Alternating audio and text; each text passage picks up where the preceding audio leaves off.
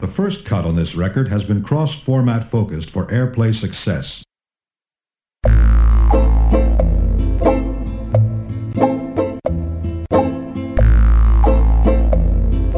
The men beat on their drums.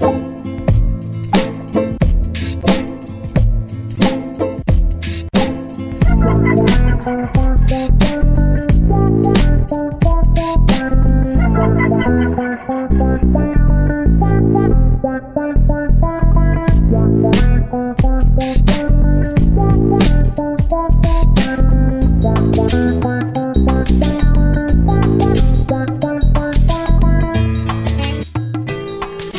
and welcome to another episode of Politics Theory Other, a podcast from Tribune Magazine. My name is Alex Doherty and my guest today is Kate Aronoff. We talked about what can be expected from the new Biden administration in the United States, both domestically and on foreign policy. We discussed the scale and scope of the administration's stimulus package, where the Republican Party goes next after its defeat at the polls in November, and we also talked about why, in spite of Joe Biden's impressive rhetoric on climate and the cancellation of the Keystone XL pipeline, the US fossil fuel industry still expects a good year ahead under the new Democratic administration. Today's show is brought to you by PTO supporters on Patreon and also by Verso Books, who have lots of excellent titles that may be of interest to PTO listeners. One that you might like to check out is Breaking Things at Work by Gavin Mueller. In this innovative rethinking of labour and machines, Mueller traces the Luddite movement from the 19th century textile workers who responded to the introduction of new technologies on the factory floor by smashing them to bits, through to the hackers, pirates, and dark web users of today. In doing so, Mueller argues that the future stability and empowerment of working class movements will depend on subverting new technologies. Breaking Things at Work is out now from Verso Books and part of their February book club reading. You can buy it directly from their website or get it as part of your Verso Book Club membership. Go to versobooks.com for more information. And now to today's interview. Kate Aronoff is a staff writer at The New Republic. She's the co author of A Planet to Win Why We Need a Green New Deal, and the co editor of We Own the Future Democratic Socialism, American Style. So, on the, the $1.9 trillion stimulus package, Biden and centrist Democrats more generally are, are, often criticized from the left for their obsession with bipartisanship, their desire always to compromise with uh, the Republicans. But today, the Senate passed the Democratic budget resolution, which clears the way for Congress to approve the relief package without Republican support. In your view, does that reflect a newfound bullishness on the part of establishment Democrats, or do you think it maybe more reflects just recognition of how dire the economic outlook is without a very expansive stimulus? Yeah, I think probably a little of column A and a little of column B, but but more so the latter. Uh, in, in terms of you know, we we have seen well over three hundred thousand people die. Um, unemployment is consistently very high. You know, there's millions of people out of work.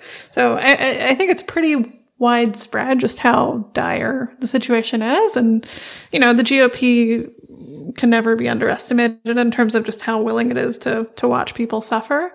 Um, but I think even kind of Republican lawmakers have some understanding that you know people need um, some kind of basic relief need you know the, the sort of basics of vaccine provision and expanded unemployment insurance even and, and these sort of you know welfare state things which seemed really kind of radical uh, a year ago at, at this point. But I, I, think have, have started to sort of seep into the mainstream. I, I do think this package is a little bit special in, in that regard. So I, I think there's pretty limited lessons we can probably take from what's happened in the last week into, you know, what might happen if Democrats try to pass, you know, a climate bill or even a big recovery package uh, in, in in the coming weeks and months, because there's just this real um, sort of pressing deadline, which historically, you know, for the last couple years has been just the only way that that legislation gets passed is if there's some,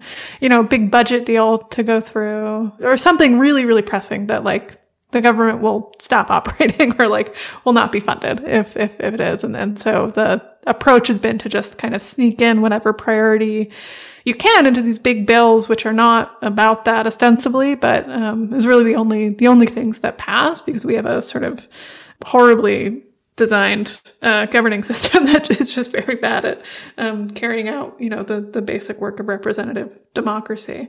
Um, so I think it's, you know, I think it's good, and, and, and there's Joe Manchin sort of decrying, you know, that that, that Democrats just trying to govern essentially without um, giving the Republicans a total veto power um, as much as they can. But you know, I, I, I I'm just a little bit weary to forecast how much how how much we can read from yeah from this last week into into the future just because it is it is so exceptional. I mean we're living in exceptional times but there's a level of, of urgency to, to getting this um, to getting this through that I, I think will be a bit more uh, debatable uh, among lawmakers uh, in, in the weeks and months to come and how progressive do you see the stimulus being in terms of who it's targeting and, and how it perhaps would compare with emergency stimulus measures under the Obama administration, for instance?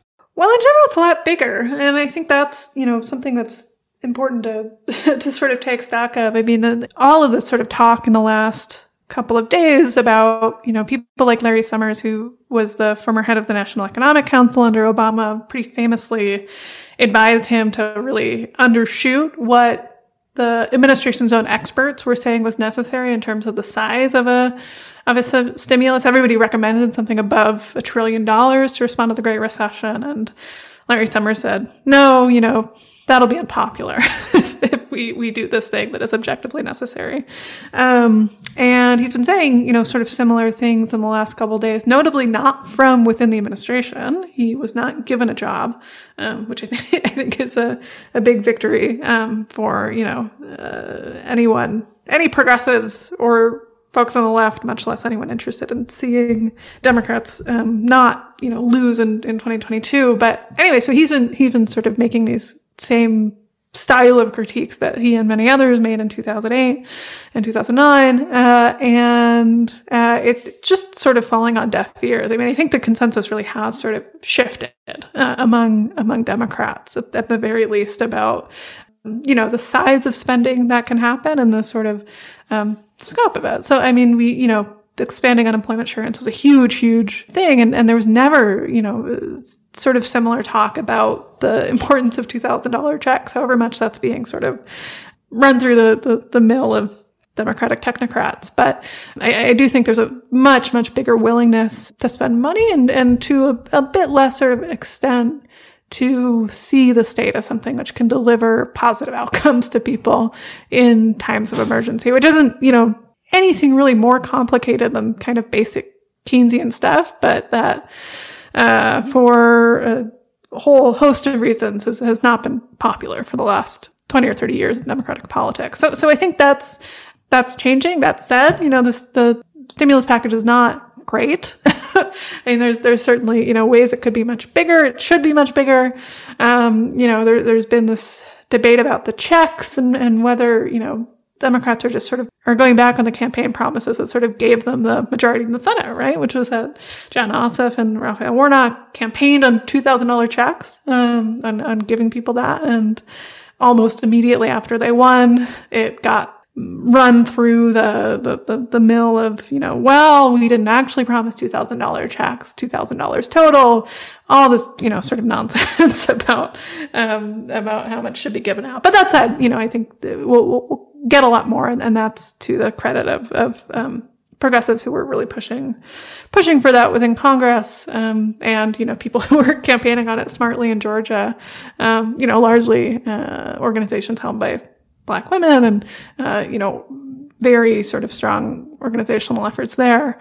Um, but uh, but yeah, I mean it's it's bigger than than what we would have expected to see ten years ago, but probably you know still just vastly uh, inadequate to the to the kind of scale of suffering that's happening.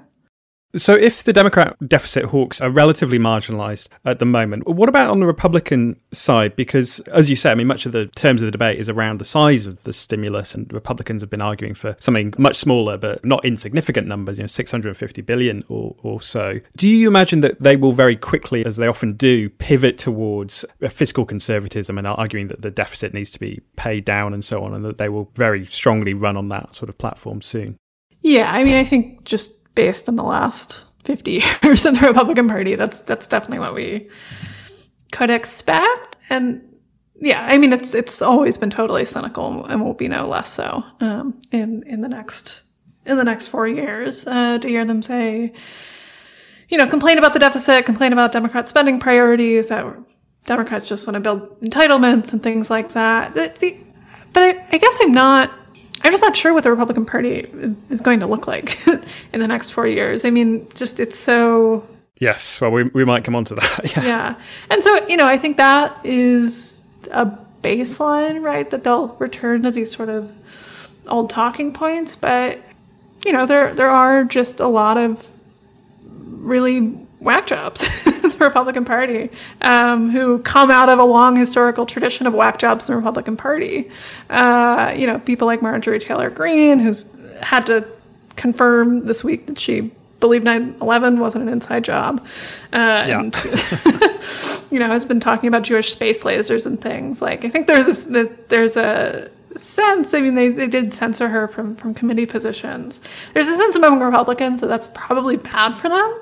Um, but at the same time, like it would be totally within the tradition of, of the party to just really metabolize that into into itself going forward. Where like you could very well see like in the way that the GOP metabolized the Tea Party, metabolized Trump, and you know has has really taken these sort of fringy ideas into um, into its core. I think that it's it's well within the realm of possibility that that happens with you know, if not QAnon itself, then its fellow travelers.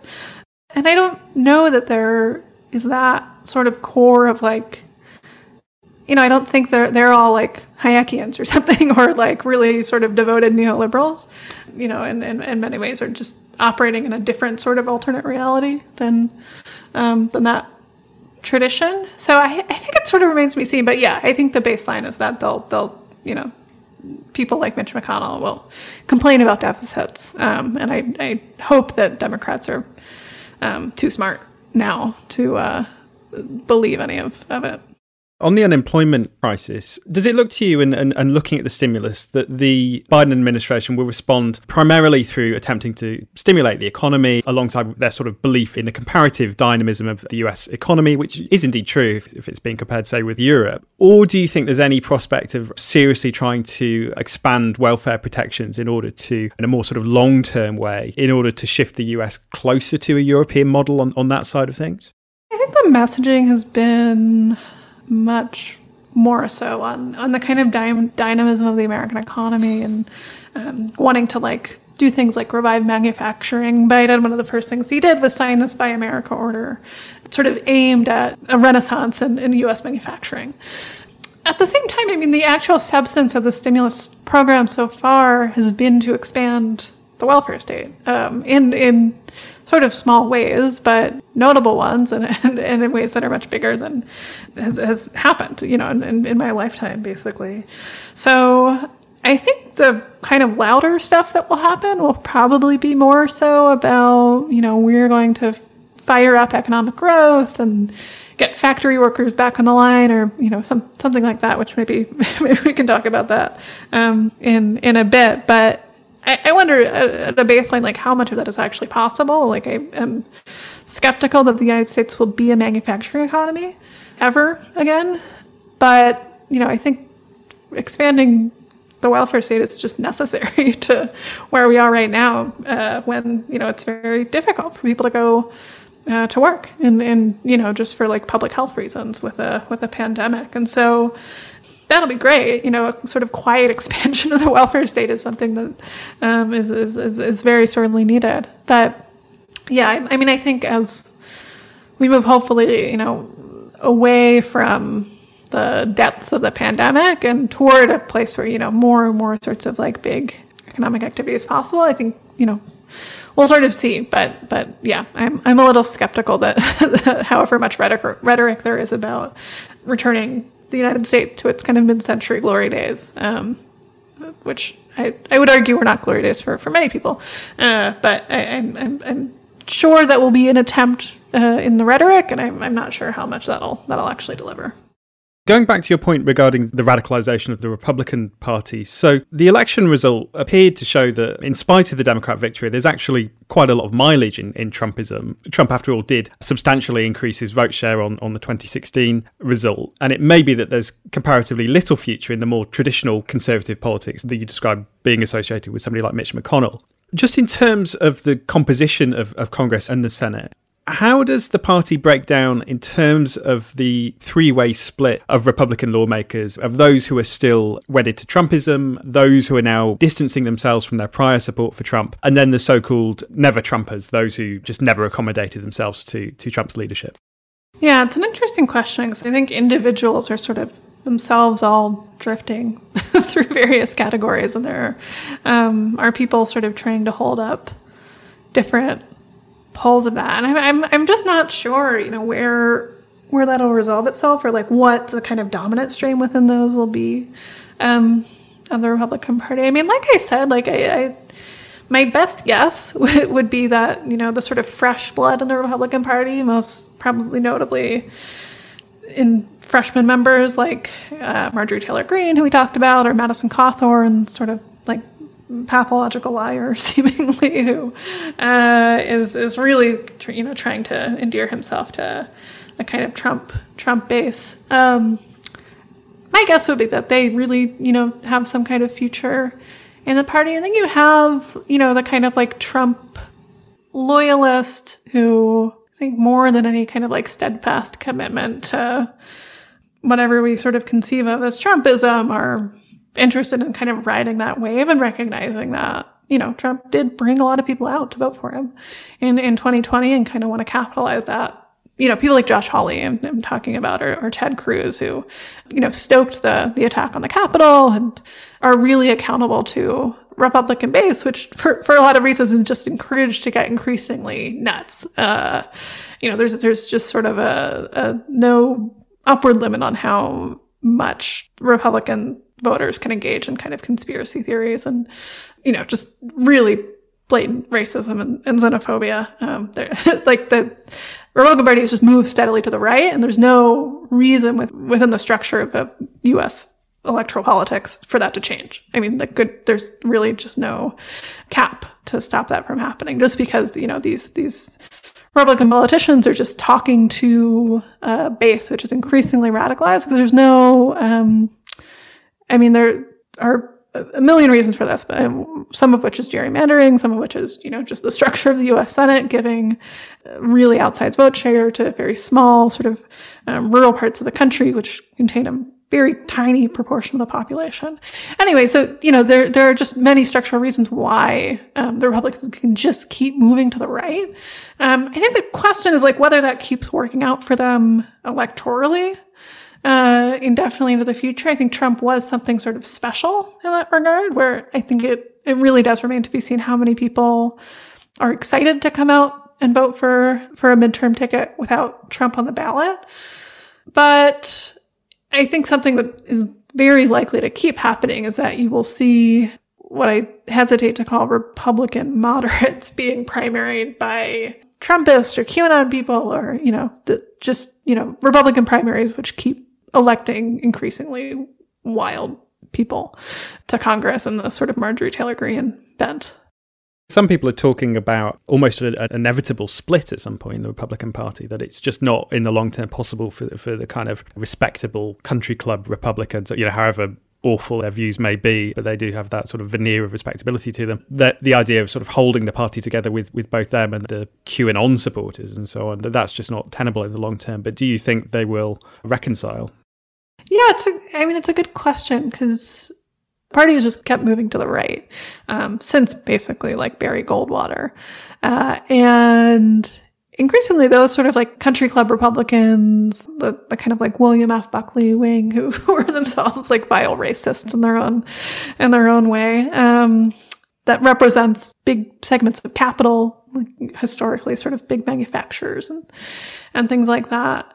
That could split off from the kind of QAnon people and conspiracy theorists and, and all that, and then, and the kind of Trump base, but it could also just, you know, become the same thing as it as it has historically. I mean, a, a really great thing would be for one of those two things to split off and become its own party, and and it's would be functionally left out of any governing body because we have a first past the post system, which is very hard on on any kind of third party. So that would be great, actually, if if you know a third party run sort of captured some supermajority of either the kind of old old guard Republicans or QAnon and, and just rendered them like electorally irrelevant. I think the kind of will to power is too strong within the GOP for that for that to happen. So yeah, I don't I don't know. I, I think where it ends up, I think it still is is just genuinely sort of a a big question. I think one thing that I'm slightly worried about is that depending on how a Biden administration goes, that you know, the Democratic Party becomes a home for Republicans who want to, you know, fancy themselves as more respectable, the kind of whether like never Trumpers themselves or, you know, even like people like Marco Rubio, who was a Tea Partier, right? like the uh, people not that long ago consider the sort of like far right of of the party, and Democrats sort of opening themselves up to that, uh, you know, disgruntled like Republicans Yes, all, all too easy to imagine when one thinks of the bizarre place that John McCain seems to hold in the hearts, for instance, of, of a lot of Democrats. Or George Bush. yeah, indeed, indeed, yeah, or, or, Donald Trump in ten years' time. Yeah, yeah, yeah. I mean, I, maybe we'll, you know, he'll take up painting and, and be a beloved figure. I would actually quite like to see Donald Trump's daubings. I think there might be an interesting insight into his psychology. Oh God, yeah. So, on foreign policy, when he was commenting on his executive orders, obviously a lot of that was around domestic policy, but nonetheless, Joe Biden remarked that I'm not making new law, I'm eliminating bad policy. And I was wondering if, if when it comes to foreign policy in particular, is this how the administration conceives of itself and conceives of what it's doing? That it's repealing the actions of the Trump administration rather than trying to plot a new course? Yeah, I, th- I think that's broadly Right. I mean, and foreign policy is sort of an interesting facet of the Biden administration because I think it's in contrast even to something like climate or other aspects of domestic policy. Foreign policy has a sort of like core of real old heads who were around either in the Obama administration or in the Clinton administration, even who really just want to keep up keep up course and and you know get back to kind of business as usual in, in, in U.S. foreign policy. Um, and and I think that there's like a mix of like interpersonal and institutional reasons why that's the case, but the foreign policy establishment I think is more sort of tightly defined than almost anything else on on on domestic um, on domestic policy. Um, you know, the blob, as it's, as it's been called, is this like crew of crew of like State Department insiders, um, who many of which have gotten gotten their jobs back, including people like Tony Blinken, the new Secretary of State. Yes, Secretary of State. So, you know, I think I watched a couple of the confirmation hearings for these folks, and it's just it's such an interesting dynamic because because I mean I I follow climate and, and they're we, we can probably talk about this in in a bit, but but there does seem to be this understanding among people coming into jobs which historically have not had anything to do with climate that you know this will be an administrative priority in the State Department, even in the Department of Defense, even things like Treasury. Uh, that this is a really sort of whole government approach to climate change is, is, is good in, in, some sense. But then, you know, you also have Tony Blinken in his confirmation hearing broadly agreeing with these really sort of hawkish lines uh, coming from people like Mitt Romney and Republicans about, about China. And, you know, they'll say that the way and the tactics the Trump administration used with regards to its relationship to China, things like the trade war, tariffs, all that sort of stuff, that that was, you know, a little bit unseemly. We don't want to do that. That's, you know, the wrong way to go about this. But that on the substance, Trump was right, you know, that, that China is a major threat to, to the U.S. for mm, sort of undefined reasons. Uh, and that it, it will be a focus of his administration to really, you know, compete with and, and go up against the Chinese Communist Party, which is, is, is was just really clear watching any any sort of foreign policy adjacent confirmation hearing and just their their sort of positioning on on this. So yeah, I mean, I think it, the attempt will be to reestablish business as usual within within foreign policy, probably the most the most strongly of any of any place. We'll maybe come on to China, but do you think that that's actually plausible in, in the international context. I was reading recently an article in Foreign Affairs by Jonathan Kirshner, who wrote that the world cannot unsee the Trump presidency. From this point forward, countries around the globe will have to calculate their interests and expectations with the understanding that the Trump administration is the sort of thing that the US political system can plausibly produce. So, do you think the administration might be sort of over optimistic in their belief that they can sort of put back together the so-called Pax Americana of international alliances around the world and so on. Yeah, I mean, I think that the Trump administration didn't come out of nowhere, obviously, and I, I think that increasingly, even you know, very like stalwart U.S. allies um, in places like the EU are just skeptical of, of, of what they can expect from the U.S. I mean, no less so, right, than than on climate, but you know, Pax Americana is sort of premised on this idea that the U.S. was a stable negotiating partner, and that would be a sort of, you know, reliable buoy in, in the international system that, you know, was, was such a sort of pillar of strength, um, for protecting, you know, the interest of, um, of, of kind of the West. And that, it, it just looks really unclear. And I think Trump was I don't think he he did that himself. You know, I think we, we are all too eager to forget the Bush administration and um, you know the the war on terror and just how much um, the unipolar moment. Yeah, yeah.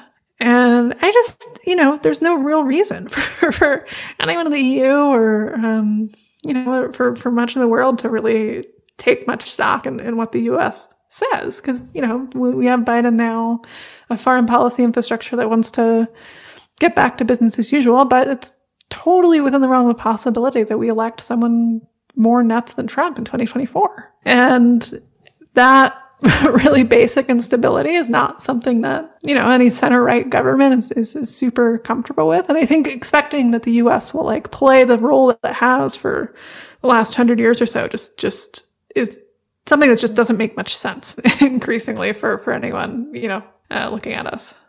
If we maybe come on to China. So, in a recent article in, in the New Republic, you argued that on foreign policy, the Biden administration will have to choose between not unimpressive climate goals, which includes a target of decarbonising the, the US economy by 2050, but it will have to choose between that and pursuing a new Cold War with China. And you make the point that responding effectively to the climate emergency will necessitate cooperation with China, as well as ensuring that the US has access to China's green technologies, which obviously the country is, is, a, is a world leader in couldn't an argument be made, and we see some of this in the liberal commentary at the moment, that there could be some kind of benign competition between China and the United States that would include vying for dominance of, of clean technologies in, in the global market and that they would sort of spur each other on to innovation in that field? And perhaps that's also informed by a certain perception of the Cold War amongst some liberals that there were benign side effects in terms of technological developments, but also that the uh, sort of ideological competition allowed for or made possible relatively generous welfare programs in order to protect the prestige of, of liberal democratic forms of governance, both in the US and also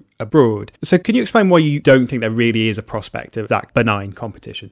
I think the line is pretty thin between between those two things, right? Because I'm, I'm not in, in the piece sort of saying that that any sort of competition is bad. Like I don't I don't think it's a bad thing, for instance, for the U.S. to want to increase the amount of green manufacturing that happens domestically, or you know to to decouple in sort of very limited ways uh, things like mineral production to you know make it possible to to um, harvest the kind of like critical technology minerals needed um, for a big scale up of clean energy. For instance, or to make more wind turbines or you know photovoltaics here.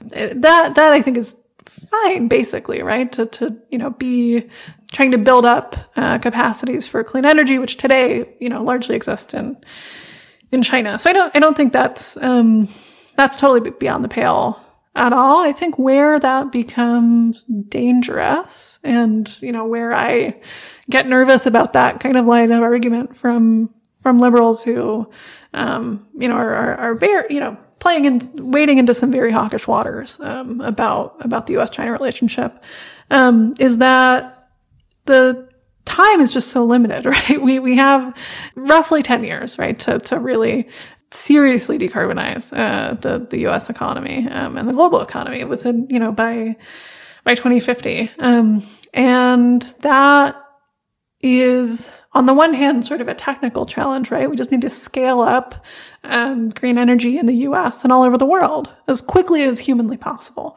and I think it's pretty foolish to think that the US will come to dominate export markets for green energy along that timeline. Like I just don't see a world, you know, talking to, to people who, who study this stuff pretty closely, in which the US becomes the sort of dominant exporter of battery technology or of wind turbines or of solar you know, solar panels and things like that, uh, or EVs, for instance. You know, that I think that the, the timeline is just off, right? Even if that's a worthy goal to work toward, um, that, you know, by 2050 or something, a uh, vast majority of, of batteries are made in the US. I, you know, I don't, I don't have particularly strong feelings about that, but for the time that we have, which is so, so short, not all of that production is going to happen in the US. It's not all going to be made in America, and that has to be okay.